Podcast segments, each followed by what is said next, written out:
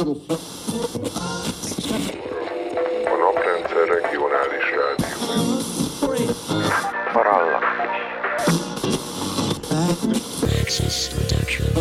Csak nem a parallaxis.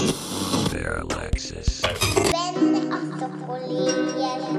a. Hi, this is Chase Masterson from Star Trek Deep Space Nine. This is Parallaxish.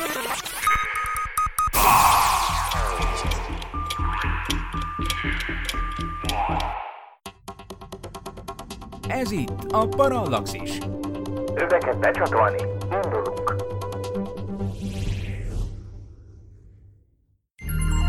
Tizenkét éven aluliak számára nem ajánlott.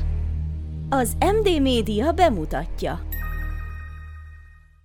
A Földnapjának ötletét John McConnell békaaktivista vetette fel egy UNESCO konferencián, majd egy évvel később, 1970. március 21-én az északi féltekén a tavasz első napján tartották meg az első napot, amit ma 175 országban, köztük 1990 óta Magyarországon is megrendeznek.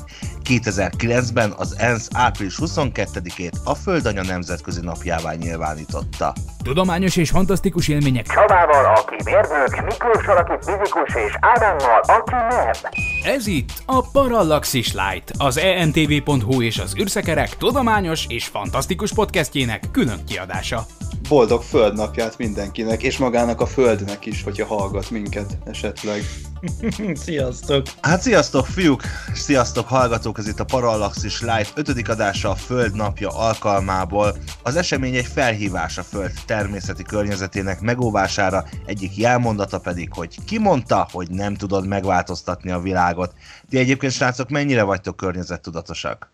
Hát tudja a fene, ilyenkor ugye mindig azt kérdezi szerintem magától mindenki, hogy tudok-e én változtatni, vagy egy csak egy csepp vagyok a tengerben. Ugye elvegyem azt a szívószálat a moziban, és akkor, és akkor nem a tengerbe köt ki, de akkor nem jön a következő ember, és nem ugyanaz történik, vagy ne rendeljek kis szírszarokat Kínából, és akkor nem száll le föl ugyanaz a repülőgép, vagy az A4-es papírnak a másik oldalát is használjam el, mielőtt megsemmisítem, vajon nem ugyanannyi fát vágnak-e ki.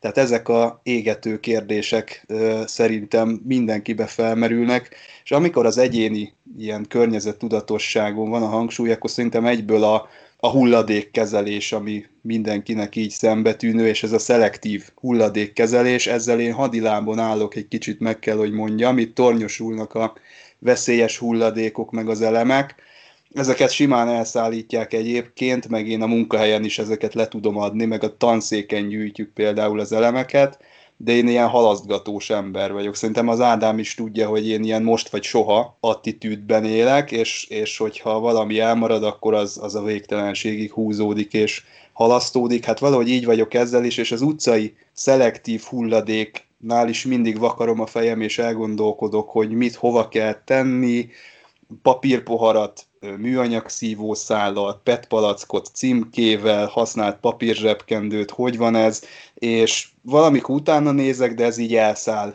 És szerintem ez így nagyjából országos szinten így állunk ezzel a szelektív hulladékkal, hogy így döcögős, nem az igazi. Vannak olyan helyek, ahol ezt mondjuk gyerekkorban, készségszinten, iskolában, otthon már a mi generációnk is tudja. Itthon nem ennyire jó a helyzet, de ezzel nem akarok egy ilyen Magyarország, egy, egy bunkóhely típusú érvelésbe belekezdeni, mert szerintem térségenként megvannak ezek a gyenge pontok, például tengeren túlon ott pikapokból nem lehet kirobbantani az embereket, de majd általánosságban beszélgetünk ezekről a dolgokról, szóval én nem tudom megmondani, szerintem van olyan embernél, ember, akinél környezettudatosabb vagyok, már csak szociális helyzetből fakadóan is van olyan, aki nem tud annyit foglalkozni ezzel a kérdéssel, vagy nem tudja úgy követni a trendeket, meg nyilván van olyan youtuber is, ilyen super fitness, zero emission guy, aki kiröhögne engem, hogy mekkora ősember vagyok. Vagy pont, hogy nem vagy ősember, mert valószínűleg az ősemberek, ugye ő, ők az ideális emberek ebből a szempontból nem, mert ők biztos sokkal környezettudatosabbak voltak, mint mi. nem? De mi engem illet, az, az, az meg hát igazából olyan, hogy nekem ez nem egy ilyen vezérfonal az életemben, mint a nagyon kemény zero közösségek, viszont azért az azt én is észrevettem magamon, de egyébként főleg a feleségem hatására, hogy ezt a faktort is most már természetesen tekintetbe veszem, amikor valami apró döntést meg kell hozni. De nem azt mondom, hogy ez irányítja az életemet, de például, ha van egy helyzet, lehet fém szívószálat használni, most nekünk például fém szívószálaink vannak itt, most direkt mondok egy ilyen apróságot.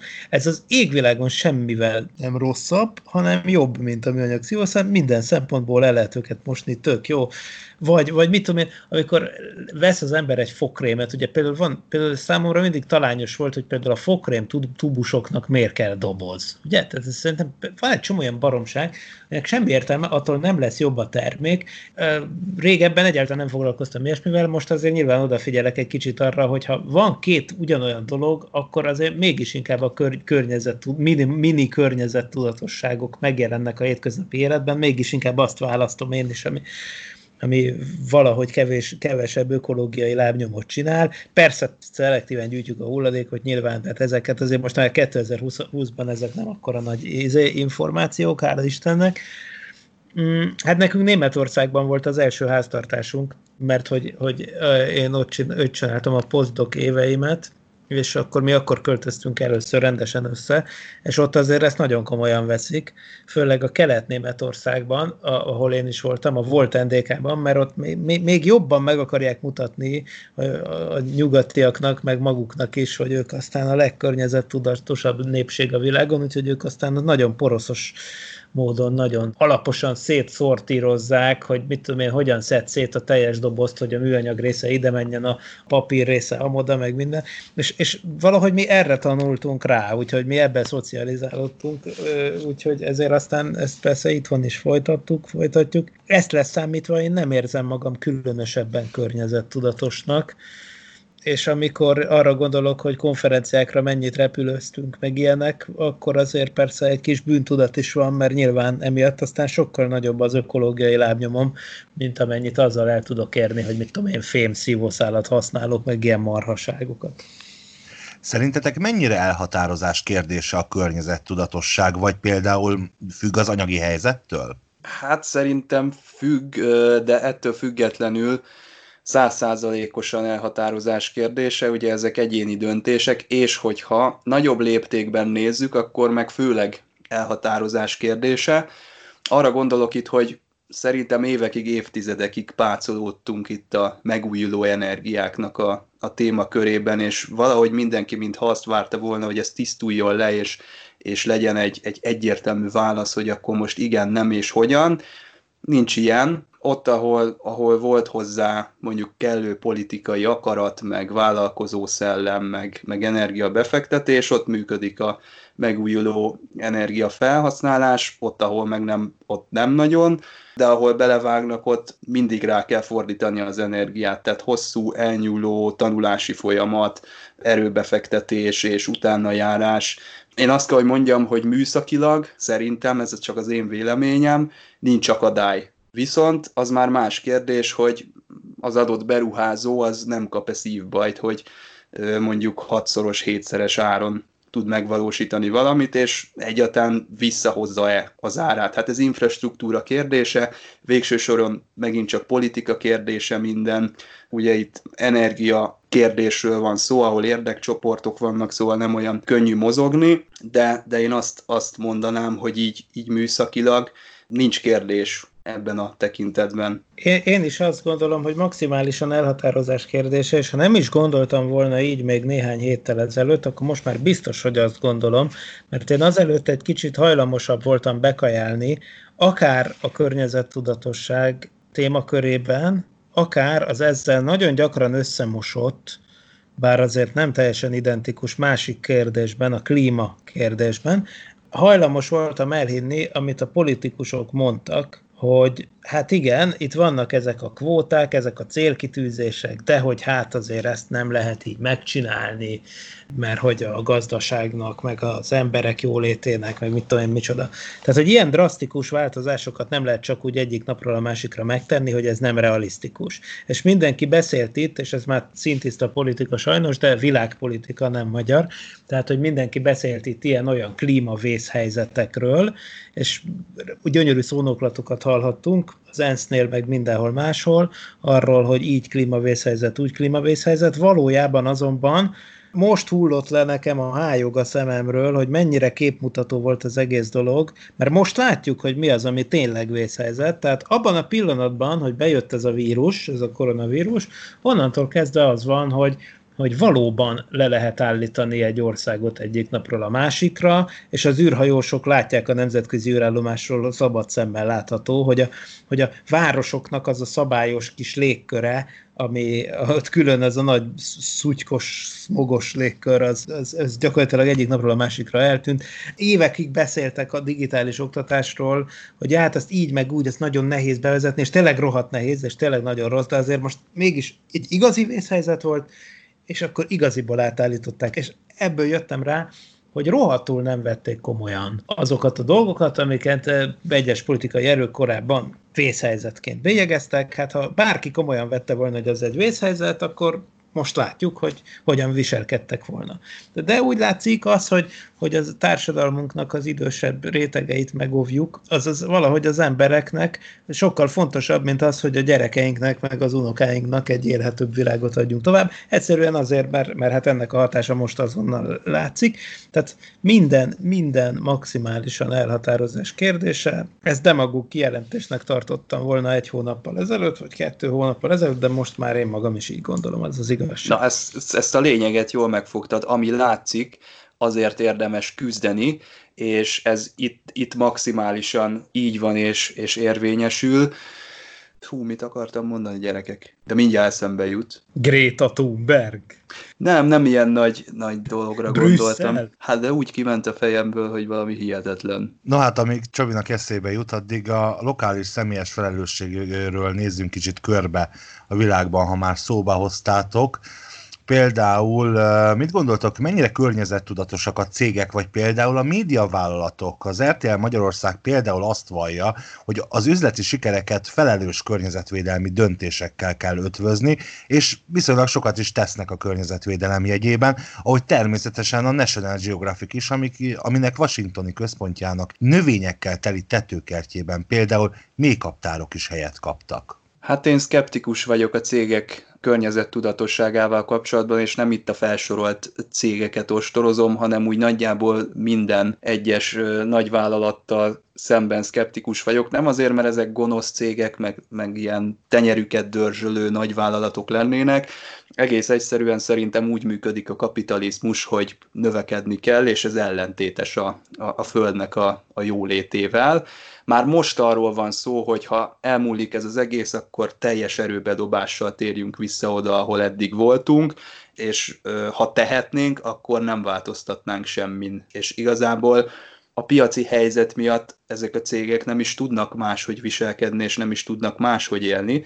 Én sokkal szerencsésebbnek látnám azt, hogyha mondjuk cégek között történne egy, egy, egyfajta ilyen megállapodás. Lehet, hogy van ilyen, egyébként csak én nem tudok róla. Mondjuk a nagy ilyen, mit tudom én, konkurensek, például a kokáért az ilyen, mondjuk azt, hogy az ilyen burgerező nagy ö, étteremláncok közösen vállalnának egy ilyen célt, és közösen kerülnének hátrányba egyfajta olyan megállapodással, hogy a, a környezet kedvéért, vagy a, a, a jólétünk, vagy a, a, az egész környezeti kérdés előrébb vitele érdekében, nekem az sokkal hitelesebb lenne, mint amikor egy cég kiáll és, és azt mondja, hogy na hát én azért vagyok környezettudatos, mert igen, na egyébként az egy, az egy, az egy nekem is szögetített már többször a fejembe ez a gondolat, hogy növekedés, igaz? Tehát, hogy mondtad is, hogy a, hogy a kapitalizmus maga, a világrend az úgy van beprogramozva, hogy akkor vagy te menő, nem akkor vagy menő, hogyha megtartod az életszínvonaladat, vagy bármidet, azt egy sikertelen gazdaságnak nyilvánítják, ami stagnál. Tehát a, a kulságodat abban mérik, hogy a deriváltad milyen, tehát hogy te milyen ütemben növekedsz. Tehát nem az van, hogy ne csökkenjen, nem. Nem, nem, nem. Ha, ha nem növekszik elég gyorsan, akkor az már baj. Természetesen bármennyire környezettudatosan is próbálja csinálni az ember a dolgokat, azért biztos vagyok benne, hogy vannak olyan cégek, például a felsoroltak, amelyek igyekeznek erre, erre figyelni, de, de rendszer szintű a probléma, minden szempontból van egy véges ellátó kapacitása a Földnek. Az emberek abban nagyon jók, hogy teremtenek egyébként lehetőségeket a semmiből, tehát nyilván nagyon az viszi előre a civilizációnkat, hogy újabb és újabb lehetőségeket teremtünk, és ezért aztán végül is tudjuk folytatni a növekedést anélkül, tehát hogy nem olyan egyszerű, hogy egy adott mennyiségű erőforrás van, és azt kell felélnünk, és akkor ha azt elérjük, akkor kampó, beáll, véget ér a történelem, vagy egy szinten fogunk stagnálni. Azt hiszem az van, hogy az emberek képesek arra, hogy lehetőségeket csináljanak a semmiből, a növekedésre. De mi növekszik? Tehát, hogy én azt hiszem, hogy a szolgáltatási iparban ezt abszolút el tudom fogadni. Tehát a média vállalatok esetében simán el tudom képzelni, hogy ez egy megoldható üzleti modell, de nagyon kíváncsi vagyok arra, hogy például az emlegetett gyorsétteremláncok, vagy no pláne az a rengeteg szutyok, amik gyártanak, a kütyük, tehát, hogy a ruhák, az, akármilyen dolgok, amiket lemegyünk egy ilyen kínai sarki boltba, és, és ömlik ránk a sok kacat. Ez a felhalmozás kultúrája. De nem tudok elképzelni olyan üzleti modellt, ami, amiben ilyen termékeket termelnek, ami eredendően ne sérteni a környezetosságnak az alapelvét. Tehát itt magunk az emberek hozzáállása a probléma, hogy dolgokat akarnak fölhalmozni, meg a tervezett elavulás problémája is itt van, hogy dolgokat akarnak fel, felhalmozni, de ne legyen elég egyszer megvenni, mert akkor csődbe mennek a cégek, úgyhogy inkább vegyünk magunknak két évente egy új kütyüt. Vagy mit tudom én. Tehát, hogy, hogy azért itt, itt nagy rendszer szintű problémák vannak, talán a szolgáltatás ágazata az tényleg az, ami ki tud ebből menekülni. Az az a hely, ahol lehetőségeket teremt magának az ember a semmiből. De az anyag alapú dolgok, ahol valamit generálni kell, valami kézzelfogható tárgyak, hát az olyan cégeknél mélységesen szkeptikus vagyok emberi faj háborút viselt a bolygó ellen, és a bolygó most visszatámad, mondta Antonio Gutierrez, ENSZ főtitkár tavaly decemberben, majd januárban figyelmeztetett a szárazföldek és a vizek felszínének 30%-át kellene védelembe venni 2030-ig és eközben forra föld valójában visszavágni látszik. Óriási tüzek pusztítottak Ausztráliában, és mint tudjuk, az emberi tevékenység okozta klímaváltozás fokozza a futó tüzek kockázatát, de mi van akkor, ha ráadásul jön az ügyeletes hülye és játszani kezd a gyufával, aminek következtében óriási tűzüt ki a Csernobili atomerőműhöz közeli erdőkben. A Kiev megyei rendőrség szerencsére hamar kézre kerítette azt a szemét, aki a Rahivka településnél kitört kisebbik tüzet okozta, amely 5 hektáros területen terjedt szét. A faluban lakó 27 éves férfi beismerte, hogy szórakozásból gyújtott fel három helyen füvet és szemetet, a szél belekapott a lángokba és nem tudta eloltani, ami miatt szétterjedt a tűz. A férfi ellen természetesen büntető eljárás indult. A tűz miatt viszont Kiev magasan a legszennyezettebb levegőjű város lett a világon. A QIR légszennyezettségi adatokat közlő internetes oldal nemrég közölt adatai szerint, ami a Csernobili zónában és a szomszédos Zsitomir megyében kitört tüzekre vezethető vissza.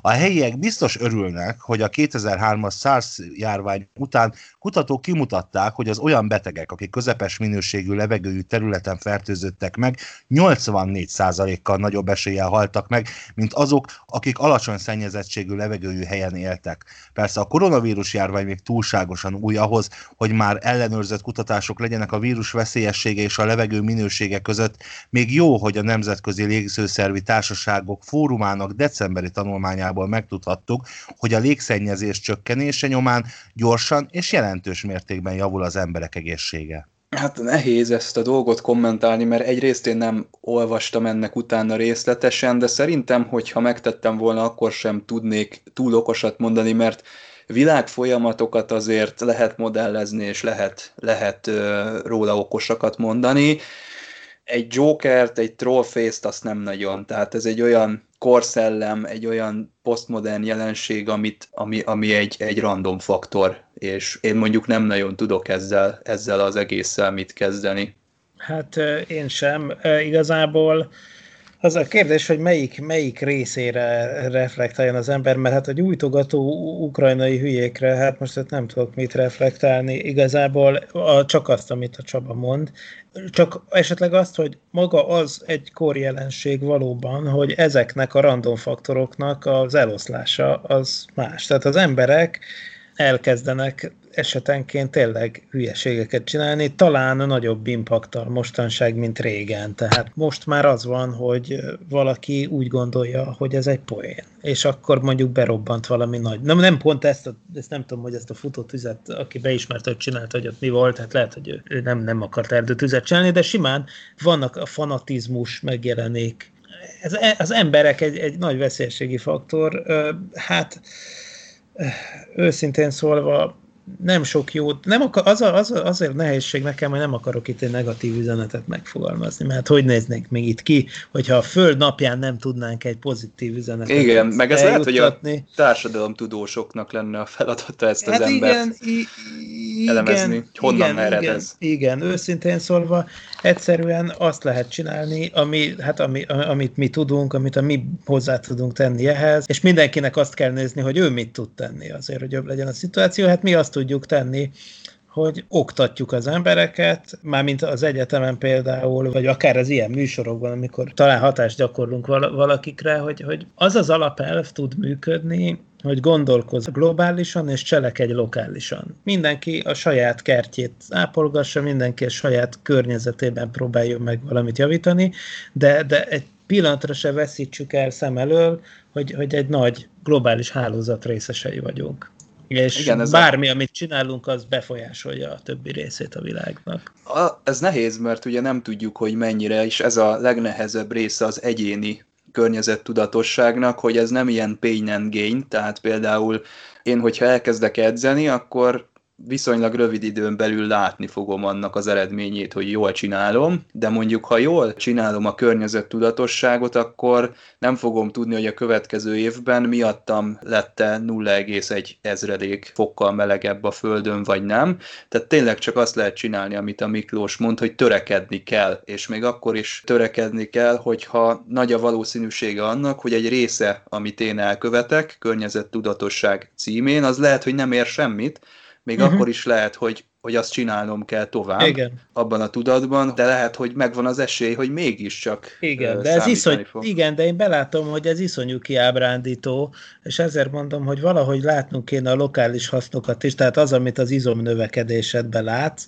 valahogy olyat kéne csinálni, aminek a jó hatását látjuk a környezetünkben, meg különben rohadtul demoralizáló. Tehát amikor jönnek a klímakutatók, és mondják, hogyha egész Európa például átállna a zöld energia termelésre holnaptól, az körülbelül meg se nyekkentené kb például a klíma sztorit, mert, mert, mert ugye a fő széndiokszid kibocsátó Kína, az Egyesült Államok, India, stb. stb. nem egyszer fejlődő gazdaságok, ahol tök nyomorúságosan él egy csomó milliárdnyi ember, és akkor nyilván nem akarjuk megtagadni tőlük, hogy telepöfékeljék a levegőt, amikor mi meg ott jobban élünk, mint bárki más a világon. De azért kicsit demoralizáló, hogyha, hogyha azt mondják, hogy mi átállunk holnaptól, és mindentől minden a leg, leggyönyörűbb lesz, a, a Föld az ugyanúgy továbbra is a veszélybe rohan, és tényleg csak egy icipici faktornyit javítana a dolgon. Ugye ilyeneket hallunk néha a médiából, és hát akkor nem csodálkozom, hogy az emberek azt mondják, hogy akkor meg minek. De ez az akkor meg minek, hát ez a legnagyobb ellensége ennek a törekvésnek. És ezért aztán kell, hogy legyen, valahogy úgy kéne alakítani a dolgot, hogy ne csak valami globális mutatóban egy tizedes pont mögött 12 tizedes egyen értékben jelentsünk valamit, hanem tényleg saját a környezetünkben tapasztalható dolog legyen. És akkor itt választanám szét a klíma, meg a környezetvédelem problémáját. Mert a környezetvédelem az tényleg olyasmi, amit tényleg lehet érezni. Azért a mi környezetünket védjük. Tehát például az, hogy Budapesten jobb a levegő, annak nyilván van egy globális impaktja is, de nyilván elsősorban nekünk jó, akik itt lakunk. Tehát, hogy szerintem a környezetvédelem ez így oké. Okay. Ez, ez szerintem, szerintem ezt meg lehet csinálni lehet úgy alakítani a világot, hogy, hogy legyen valami pozitív hozadék, úgyhogy az embereknek nem menjen el a kedve az egésztől. Meg kell és, mutatni, hogy ezzel láthatóan jobb lesz a helyzet. És hát alakítani kell. A Föld Napja Alapítvány honlapján úgy fogalmaz, hogy ez egy cselekvő ünnep, amely mindnyájunk jövőjéről szól, és körülbelül tíz évünk maradt a cselekvésre. Viszont valami megváltozott, ahogy a világ bezárkózik a koronavírus miatt, úgy lélegzik fel a Föld, a bolygónkat szennyező életmódunkból fakadó kársanyag kibocsátások jelentősen lecsökkentek, gyakorlatilag olyan életmódot élünk most, ami ahhoz kellene, hogy az átlaghőmérséklet emelkedését az ipari forradalom előtti szinthez képest másfél Celsius fokon megállítsuk. A politikó elemzése szerint viszont az óriásvállalatok vezetői nemrég még környezetvédelmi törekvéseikre koncentráltak, és nagyobb pénzösszegeket tettek félre arra, hogy a márkájuk zöldebbé váljon, addig a járvány után ilyesmire nem lesz tőkéjük, és mindent a fennmaradás érdekében fognak felhasználni. Egyértelmű, hogy egy ilyen szituációban a környezetvédelem az utolsó helyre szorul.